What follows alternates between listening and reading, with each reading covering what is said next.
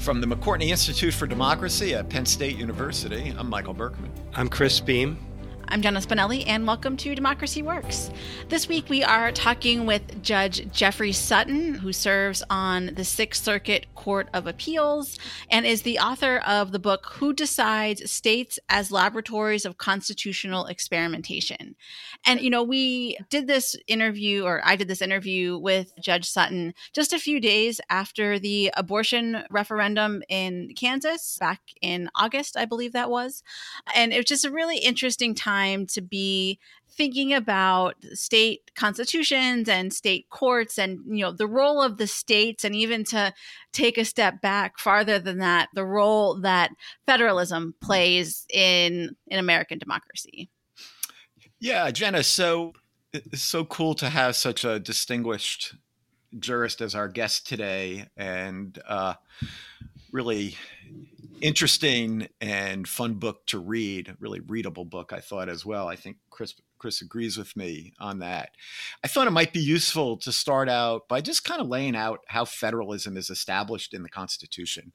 I think it might be useful for people as the uh, as uh, the judge goes into talking about the specifics of state constitutions and some of his perspectives on where responsibility where responsibilities should lie. And I, I mean, it's useful for people, and this comes up, I think, in, in his discussion, to keep in mind that the Constitution is written in the context of you know the framers wanting to move away from what they saw as excessive democracy in the states they looked madison in particular did not look kindly upon state legislatures uh, he referred to state legislators as myopic backcountry demagogues they were concerned by actions that were going on within the states. They were concerned that the state governments weren't strong enough to put down things like Shays' Rebellion. That was very threatening to banking interests in the states and to the stability of the state. And so they wanted to make build a stronger central government than existed under the uh, Articles of Confederation, but they also wanted to preserve the states as independent sovereigns. And you know, it's not it's not an innocuous choice that they're called states. I mean, we often think of states, especially at that time, as independent, you know, as independent countries, essentially. And so within the Constitution, they go to great lengths to try and allocate responsibilities to the state and national government, allocate responsibilities to the state and national government. And some of it is more straightforward than others, uh, as the judge uh, will, will note in his opening comments, for example. There are numerous enumerated powers given to the Congress. And these are powers that exist solely for the national government. We refer to them as, say, as the enumerated powers. But everything else is really left to the states. And of course, we have constitutions that protect our rights at both the national level and at the state levels. And, uh, you know, it seems to me that the judge's interest in this book is largely in the 50 different state constitutions. Oh, no, this is a really fascinating book, and I learned a lot that I did not know. I think your your summary was really really good and and solid. What he's talking about is how these uh, how federalism manifests itself in the relationship between state constitutions and the federal constitution, how they're different, how they organize, you know, the principles by which each body is governed, and how uh, they differ in terms of the power that they give to the the individual citizen to you know how democratic they are and how they are amended.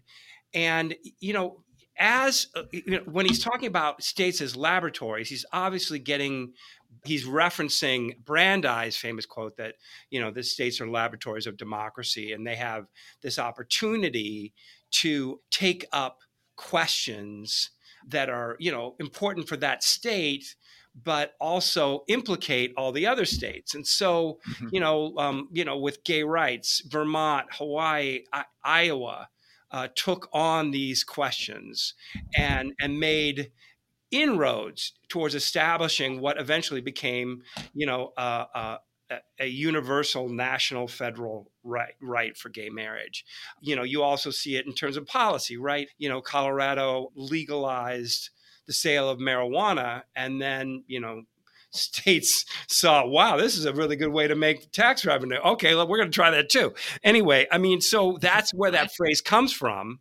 Yeah. And and you have his question is how does that experimentation play out in the in the state judicial apparatus, particularly the state supreme courts. Yeah, and so, they're running off of their state constitution, which is distinctive and and and different. But there's really a fundamental difference, at least to jurists who come from a more uh, liberal perspective than than this judge, anyway.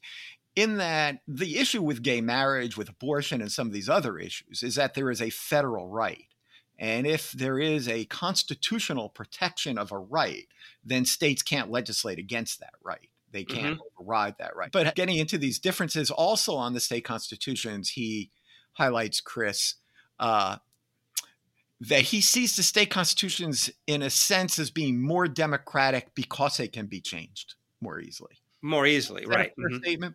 Yes, not absolutely. More democrat, not more democratic because they necessarily give more democratic rights, or outcomes. Well, maybe that's right? it too, but more democratic because they can be changed. Right. So my point is just that you know how you what this means in practice is always a difficult, vexed, and combative question, right? Because you have two sources of power that are pushing against each other. And I remember in uh, when I think it was in Obama, and I don't remember the, the Attorney General of Texas's name, but he said, Every morning I wake up and I look for ways to sue the federal government. And, and so that is an example of this kind of push back and forth. But with, but with respect to the constitutions of the states, for him, the big thing is uh, amendments. And we should probably talk about that just a little bit. The amendment process within the US Constitution is incredibly difficult, right? You had to pass the uh, both houses by uh, two thirds majorities, and then you have to pass 38 state legislatures. You have to pass three fourths of the legislatures. Well, that's one route. There's two routes. Right, right, of course. But but that's that's the only route that's been used so far, right?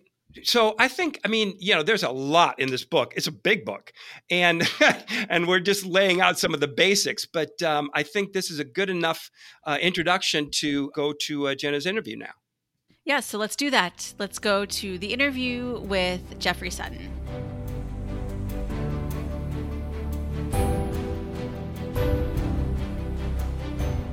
Jeffrey Sutton, welcome to Democracy Works. Thanks for joining us today. Yes, I'm happy to be here. Thanks for inviting me. So, this is a very interesting time to be talking about state constitutions, given some of the things that we've seen in, in recent weeks and, and we'll continue to see as we head through the rest of the, this election cycle. But before we get to that, I want to just take a step back. Your most recent book, Who Decides, takes a bit of a different view or approach to the idea of laboratories of democracy, which I know is a concept that is very familiar to our listeners. We talk about it on this show quite often. But if you wouldn't mind just kind of setting that up for us, how do you think about the laboratories of democracy framework when it comes to state courts, state constitutions? Yeah, sure. Well, it really is an interesting time to be talking about states as laboratories. And I guess I would start with thing number one, which is we have a uh, complicated relationship as Americans with states and federalism. And it's complicated because we've had periods, spells in American history where the state laboratories did not function very well. Uh, Jim Crow is uh, perhaps the leading example.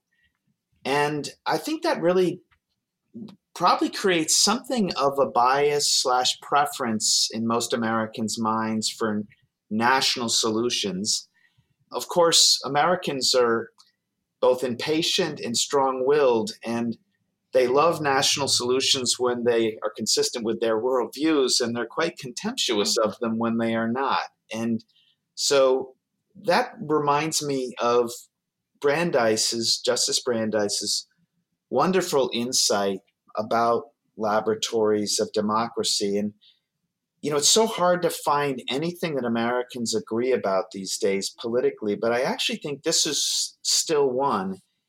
And that's that if you have a new problem, let's let's talk about things that we all agree are problems. Opioids, data privacy, I suppose features of the pandemic. And there are parts of these problems that, you know, it's very hard to get up on a soapbox and say there's just one and only one answer. We'd love to have the opioids crisis behind us. We'd love to have a way to be more confident about data privacy. And what Brandeis says, and he's saying this back in the 20s and 30s, 1920s and 30s, is that when you have a new policy problem, uh, why not let a brave state take a shot at solving the problem? And if they develop a good or even winning insight, other states can follow it.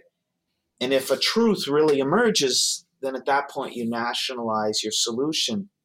Now, Brandeis, of course, was referring to state legislatures mm-hmm. as the policy innovators. And you can take who decides in my earlier book, 51 Imperfect Solutions, and really reduce them to one insight, which is if we think ground up development of legislative ideas mm. is promising and useful, before we nationalize anything, why aren't we taking the same view with respect to new constitutional rights?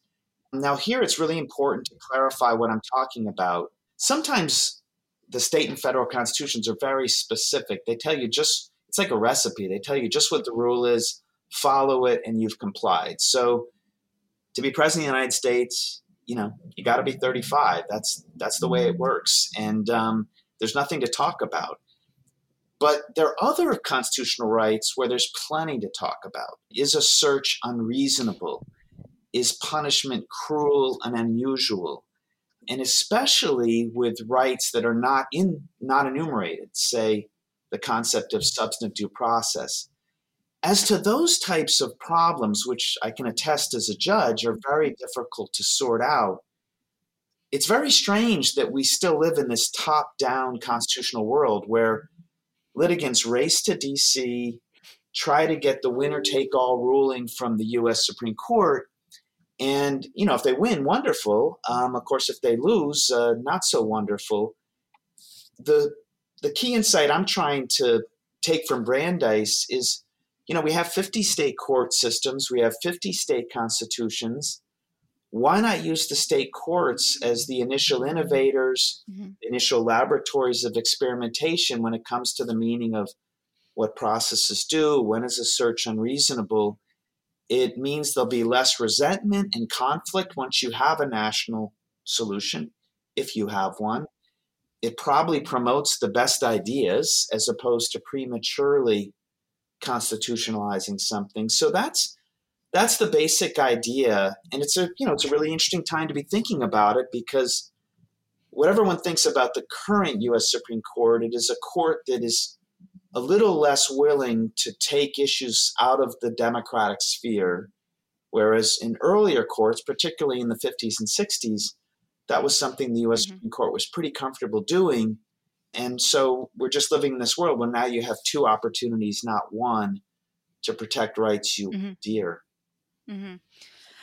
And you you also talk in the book about the democracy principle that that manifests itself in the states every generation or so. Can you talk about that and, and maybe how it ties into the way that state constitutions can be amended and how that's that's maybe uh, easier than amending the federal constitution?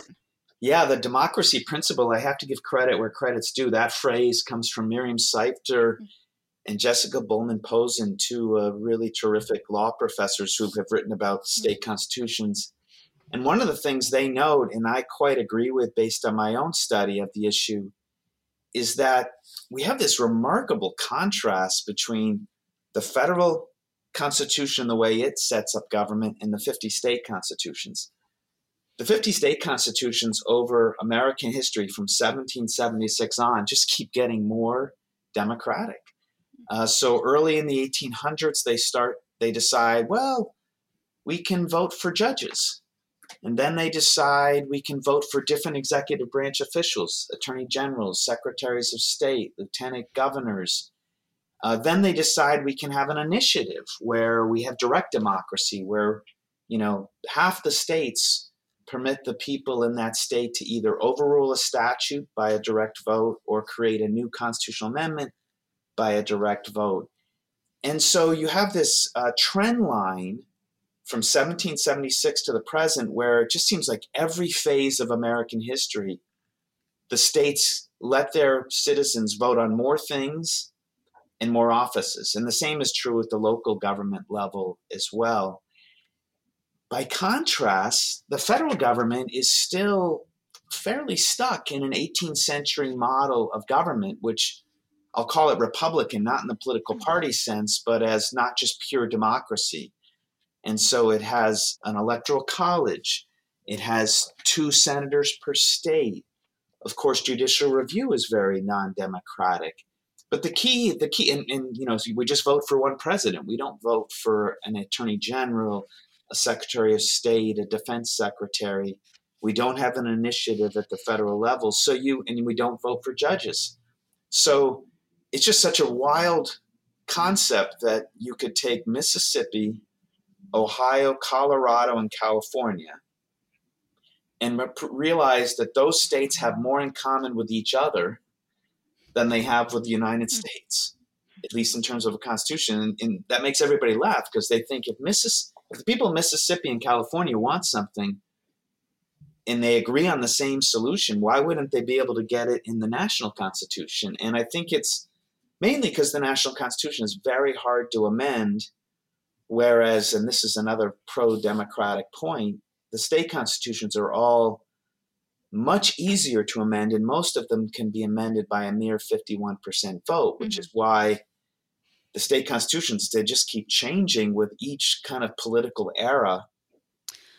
Yeah, and you know, to to bring things more toward to the present moment you you you mentioned a few minutes ago that that states have you know over time become more democratic and there's it seems at least it, you know there's certainly a lot being written right now about the ways that states are maybe becoming less democratic whether that's through actions taken by the legislatures or or even you know we're seeing several constitutional amendment questions regarding reproductive rights. Uh, some cases the you know voters are asked to to affirm reproductive rights in some cases they're asked to to do the opposite of that depending on the on the state and how it's framed but but i guess i I wonder if if you as you think about some of these more recent events if you think that that you know consistent push towards states becoming more democratic holds true and and will hold true or if there's perhaps cause for concern. Yeah, well I would say it's an open question but there are two there are two US Supreme Court decisions in the last 3 years that have really placed a spotlight on the states, states and state governments in general, state courts more particularly, state constitutions more particularly. So the two cases are Rucho and Dobbs. So Rucho is the extreme partisan gerrymandering case from 2019. And the short answer there is the court, US Supreme Court, put up a big red stop sign and said the federal constitution just does not provide a solution to this problem. If there are going to be solutions, it's either going to come from state constitutions, state courts, state legislatures, potentially Congress. But it's given the current language of the 14th Amendment, the court didn't think there was any role for it to play in curbing extreme partisan gerrymandering, even though I think all nine justices appreciated that it's been a problem even a toxic problem in American government. Then the second big decision is, of course, the recent abortion ruling in Dobbs, where quite and it's, it's really a similar story. The court is putting up a big red stop sign and saying when it comes to abortion regulation and this substantive due process right that had been there for a while, uh, the U.S. Supreme Court is just not going to play a role in that. It's going to be quote neutral with respect to regulations for or against abortion rights. And again, that puts a big, big spotlight on the Hmm. states. And one of the things, and this is just a really simple point, but it's really important because I think most Americans aren't quite aware of it. In American government, if you care deeply about a constitutional right, personal liberty, privacy, property rights, you have two shots, not one, to limit what your state government does. So if a state government enacts a law about abortion that you don't care for, and if the US Supreme Court says, you know, stop sign, we have no role to play, you still have a second shot. You know, it's just frankly, I mean, I hate to simplify it too much, but you know, take American basketball. I mean, Hmm. when was the last time someone was awarded a two shot foul, Hmm. Missed the first shot, and didn't try the second shot? And that's what's going on. And so now we've seen that when you shift the accountability spotlight to the states, sometimes, you know, some good can be done, and these laboratories of experimentation can try to customize solutions to local problems. And we'll see with abortion, you mentioned that there's some state constitutional amendments being proposed.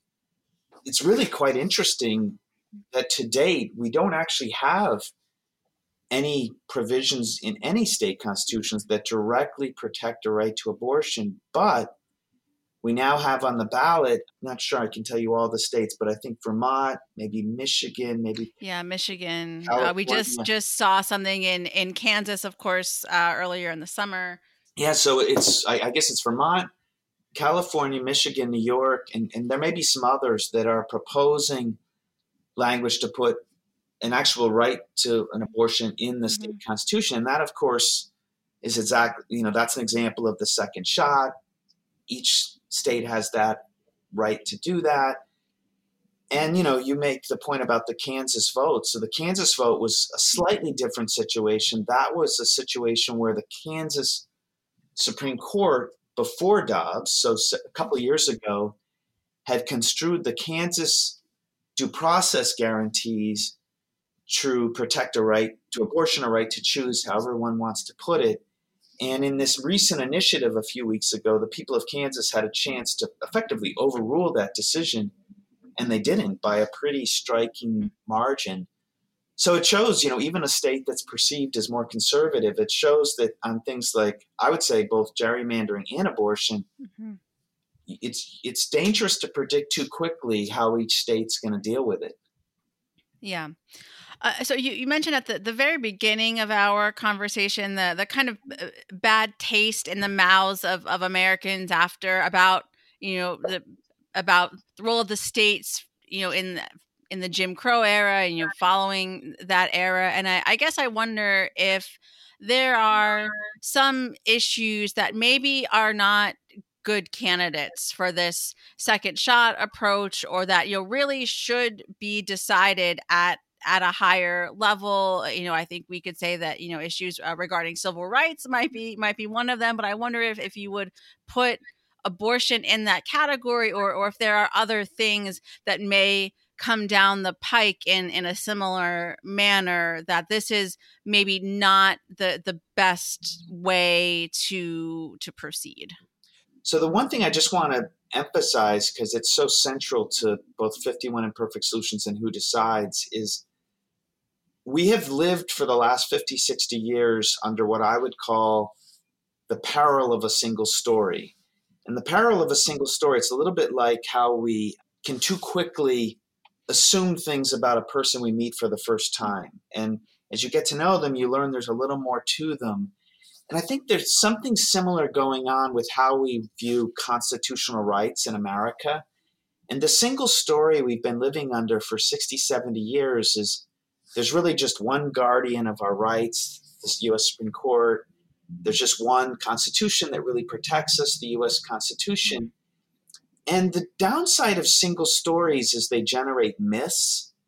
Myth one is that the US Supreme Court always gets it right. And Mm. that's a very dangerous myth. I mean, it's hum- they're human beings, there's human foibles, and they're, they're not always right. I mean, keep in mind that Brown versus Board of Education, which is arguably our greatest individual rights Supreme Court decision, doesn't correct a state mistake, it corrects a federal mistake. It, ref- it corrects Plessy, the U.S. Supreme Court's prior decision.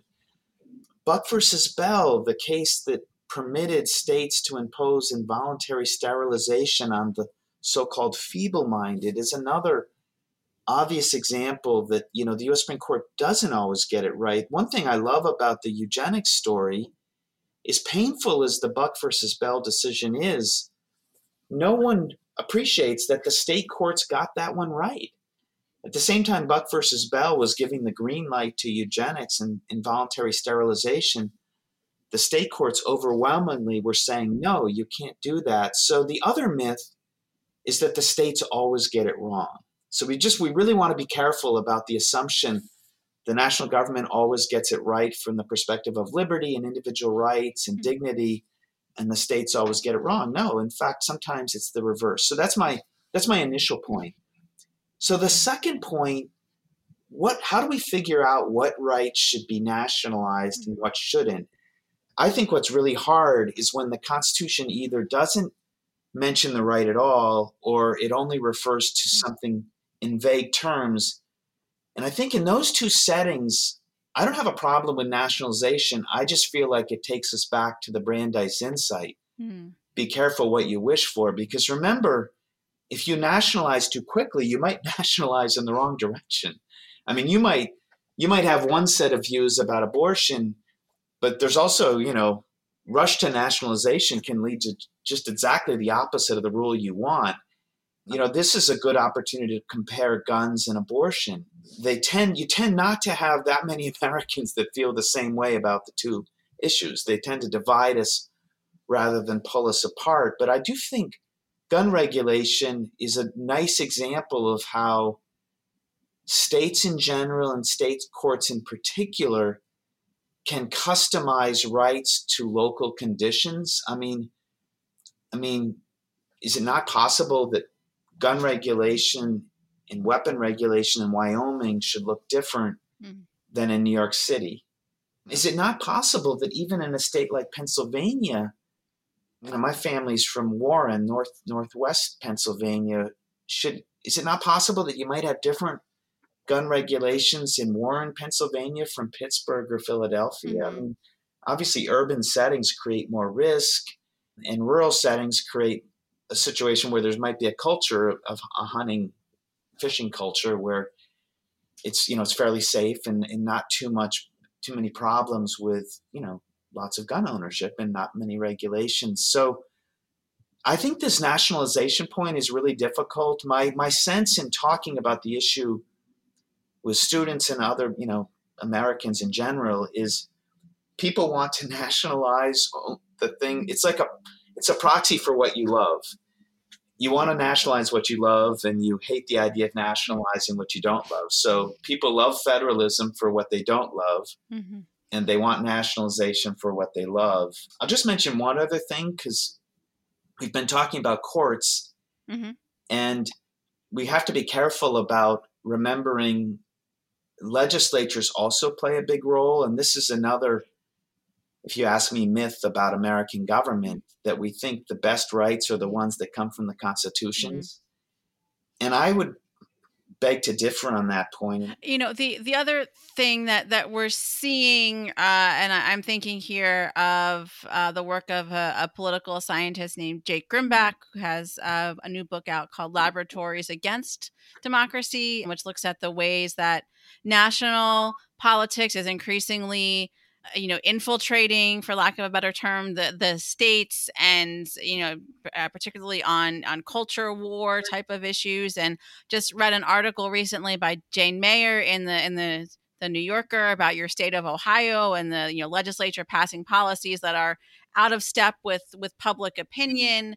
Uh, we could easily have something similar here here in Pennsylvania, depending on the outcome of the, the governor's election. And so I, I guess I wonder mm-hmm. if this this strategy of of using you know more popular vote type of, of mechanisms to update the state constitution is perhaps a check on some of that about the you know legislature kind of act, acting in ways that, that are not consistent with what the, the majority of people say that they want in a given state yeah this this is a really important point that you know so many of our debates at the national level are bleeding down at the local level and the, the downside and i'm the, the criticism is really significant the downside is what ends up happening instead of 51 labs of experimentation it's just two right it's just the two political parties and you just look at their mm-hmm. agendas and that's not experimentation at all it's quite inconsistent with what brandeis was talking about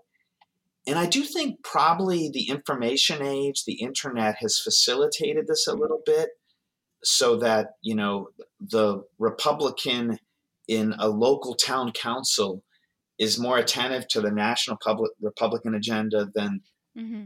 the Republicans in this locality. So that's the concern. So a couple of responses. I I I I'm I accept the concern and I think it's something to watch out for. But a couple of just responses. Uh, response number one is it doesn't defeat the two shots point. Hmm. So be it. You still get a second shot. So the the local Republican, the local Democrat that is unhappy that the U.S. Supreme Court didn't give them relief can still try to get relief locally. So the two shots are better than one. Hmm. Still applies no matter whether that's true. And then the second point is I, I think the concern is valid but I do think it's overstated. And this, go, um, I'll just go back to the guns example. It may be the case that Democrats and Republicans throughout the country have slightly similar positions on pro or anti gun regulation. But it's also the case that there's lots of customizing going on throughout the country. And that customization is not just two types. And, and then the, the last point is, you know, there are lots of truly local issues. I mean, they're just truly local. There's not a national position on water access. I mean, that's a that's a very Western phenomenon. In Ohio, it's just not as big a deal because in Pennsylvania, we don't we don't have any shortage of rivers and lakes.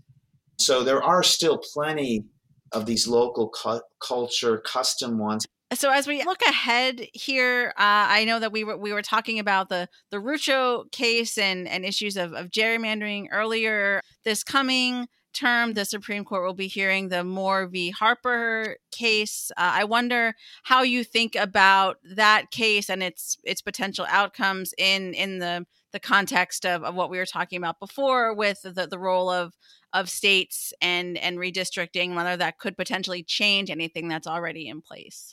Yeah. So as a as a federal judge, I have to be a little careful talking mm. about a case that's pending at the court. But I I can say this that it's a it's a tricky case. It um, the U.S. Constitution refers to the authority of state legislatures to promulgate election regulations. And the question is what that means and what ro- role that leaves for state courts, either in construing the state legislation or what role that leaves for state courts in construing their state constitutions to limit state legislation. And it's it's just a really tricky issue. Mm-hmm.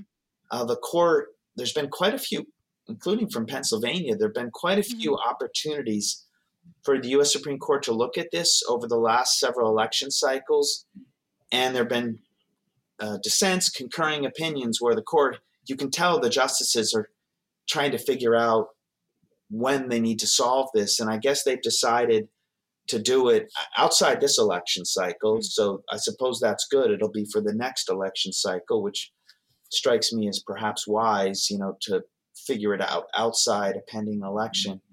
But yes, I think it'll be really helpful because I think state court judges have been trying to sort this out and and it's a, it's obviously a federal constitutional issue that's got to be resolved at one point at some point and it's really about what role state courts have in limiting or construing these state election laws. So it'll be really consequential. Mm-hmm. I think Pennsylvania and North Carolina are two of the two yeah. of the states that have had issues percolate up over this, and so mm-hmm. obviously those states will care about it. But Arizona's had some cases that have impacted this. Ohio has. I suspect all 50 states will be pretty engaged in responding to that decision. Well, Jeff, you've given us a lot to think about, and I hope listeners will uh, pick up your books, 51 Imperfect Solutions, and who decides to dive deeper into these topics as we continue to think about the role of states and federalism moving forward. So, uh, thank you so much for joining us today. Thank you, Jenna. Great to be with you.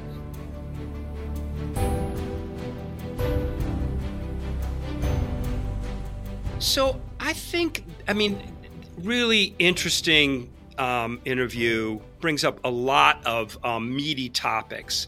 But one that I wanted to at least start with, Michael, was this his discussion about the the uh, the same kind of uh, federal fighting that goes on between the federal government and or federalism that goes on between the federal government and the state government is kind of echoed in the relationship between the state government and the local government. And there, again, there's almost nothing in the Constitution or even in the state constitutions about how local governments should run themselves, right? How they should rule. There is a federalism within the states too, and it's an, but it's a very different one, right? And, and it's different this way. The, the Constitution does not lay out a devolution of responsibility from national to state governments. Okay, rather it lays out a clear set of responsibilities for each. Now, in the early days of the Republic, and when you're teaching Intro to American Government, you talk about this in terms of a of a layer cake metaphor. The states and the local and the national government had very distinct responsibilities. They did completely different things. But with the New Deal, the progressive era, this, that, lots of different court decisions, we then substitute that with what we call the marble cake phenomenon. And coming mm. from a family that owned bakery, that owned a bakery, I've always been sympathetic to these. And this is the idea that state and national governments have often are taking on some of the same responsibilities. Something we saw very clearly, of course, during the pandemic, where you know the CDC is telling us things we have to do, and the state governments are telling us things we have to do. But but the national government doesn't devolve except through financial arrangements to the state governments to do things. They don't have that power. But the state government do devolve power and responsibility to the local governments. In fact, they create them for the specific purposes of doing specific things. So we create they create school boards to carry out the school function. They create uh, you know, they create uh, counties to ca- to take care of welfare responsibilities and to take care of a variety of criminal justice and to provide police coverage in unincorporated areas. I could go on and on and on on like that. But it is a very different arrangement because the local governments are entirely creatures of the state. The the one thing that he says that I think is absolutely right is that there's this kind of weird tick in in American culture where we all focus preponderantly at the federal level. We're concerned about what's going on in the Supreme Court. We're concerned what's going on in Congress, and we are inclined to ignore what's going on at the state and local level. And and his argument is this is crazy because yeah. it's at the local level that um, decisions are made that directly affect our everyday lives, right? In terms of, you know, crime in terms of when the garbage is picked up? How how how does the park look? How are the schools run? Uh, how how are we handling things like road repair? The things that that occupy our daily lives are operative and decisions are made with regard to them at the local level and we don't give that enough credit or enough focus. What I do think is involved in all of that is that this has long been a tenant of the conservative movement to focus on state and local governments to try to push as much policy down there as you can. I mean, this has deep roots. This is the anti federalists. there are deep roots in American politics between those who want to push things up to the national government and to stronger national power and those who want to push things down because there can be real advantages to having policy made uh, across 50 different states. Any, anyway, can we talk a little bit about his response to Jenna's question about the uh, case around the independent state legislatures? Yeah, I know that's a, that's a, a big thing. You know, here is this judge who is from the Federalist Society, which we've talked about before. It is a, a conservative group of judges and lawyers who started, I think, in the 70s and who have um, become incredibly powerful in the uh, in the recent, you know, in the Trump era, and in terms of, I think there wasn't a and Trump just said, Federalist Society, give me a list, and that's who I'm going to look at. And so, uh, and you know, and Sutton is a uh, a member, right? So, so it is, eh, you know, I think relevant to talk about how how he sees these issues in terms of this kind of dynamic between state and federal government. Well, I mean, I think also the the independent state legislatures, and so this is the case that the court decided to, uh, the Supreme Court decided to hear Moore against Harper in the uh, next term, and it has to do with the notion of independent state legislatures. The reason I thought his answer was interesting, and I was glad Jenna asked about him, is that, you know, his book is all about state constitutions and empowering the state governments and democracy in the states, and and the independent state legislature theory would it seems to me throw a lot of the existing power arrangements in the states kind of up in the air because it would essentially say that state legislatures are the final say on issues having to do with federal elections.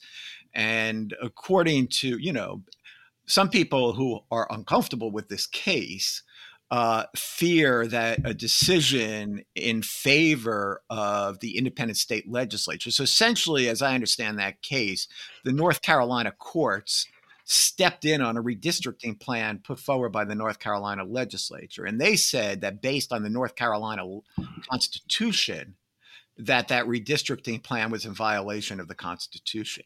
The court is stepping in to say, and you know, the the the judge referred to this as a tricky issue. I would refer to it more as a utterly profound issue, because what the court is stepping in to decide is can a state court like the Pennsylvania state court, which stepped in in multiple points during the 2020 mm-hmm. election.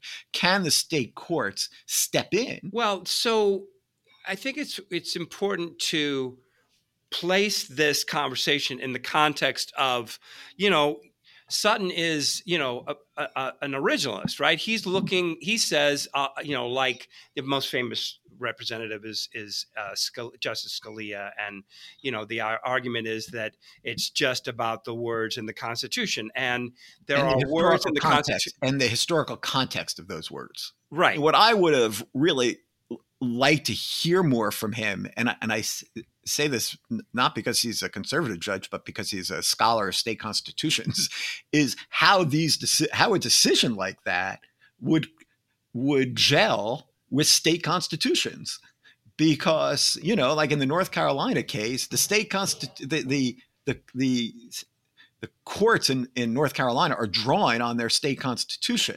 But this is basically saying that state legislatures just have the ultimate say. And you know maybe people are being a little bit over the top about this although i don't think so. To me this seems like it would completely throw elections into chaos. I think the question is, you know, a similar one with respect to a lot of, uh, you know, institutions and organizations in American politics right now. How many of them are conservative in a strict sense, in a kind of Burkean sense, where we want to we are we want to conserve our institutions and and we don't want to be making changes too dramatically because of what we have and what we've developed, and and a, and a more activist, aggressive kind of conservatism that you see in you know I mean a lot of Republican politics right now, and I would argue that in the interview and in the book, Sutton kind of um, presents himself as the the former, that he is concerned about these institutions and you know interested in in in modifying them to to uh, because they need to work better and they need to work in in ways that reflect the uh, the incentive structure of the people who want to change it. When I think about what is the most scary kind of prospect for violence around elections coming up in American politics, this is up at the top of the list. is some state legislatures being able to say, not really going to count the votes from Atlanta because we think it was fraudulent. Right. And we have the power now. Right. We have the power to just say what is. And here are your electors. Well, and so I think these are highly disruptive decisions, and I just didn't hear that in his answers. But it's good that you give him that benefit of the doubt. All that speaks to just how timely and important this question is, and how fraught these, you know, just the partisanization of every institution in American life is playing out here. And so, for that reason, I think it's an incredibly useful book and it's very clear. I learned so much that I did not know here. Uh, mm-hmm. and there's so much more that we could be talking about. Thanks, Jenna, for the interview. And from the McCourtney Institute for Democracy, I'm Chris Beem. I'm Michael Berkman. Thanks for listening. Democracy Works is a collaboration between the McCourtney Institute for Democracy at Penn State and WPSU Public Media. Our editors are Michael Klein, Chris Kubler, Mark Stitzer, and Clint Yoder. Editorial review by Emily Reddy. Additional production support from Andy Grant and Christine Allen.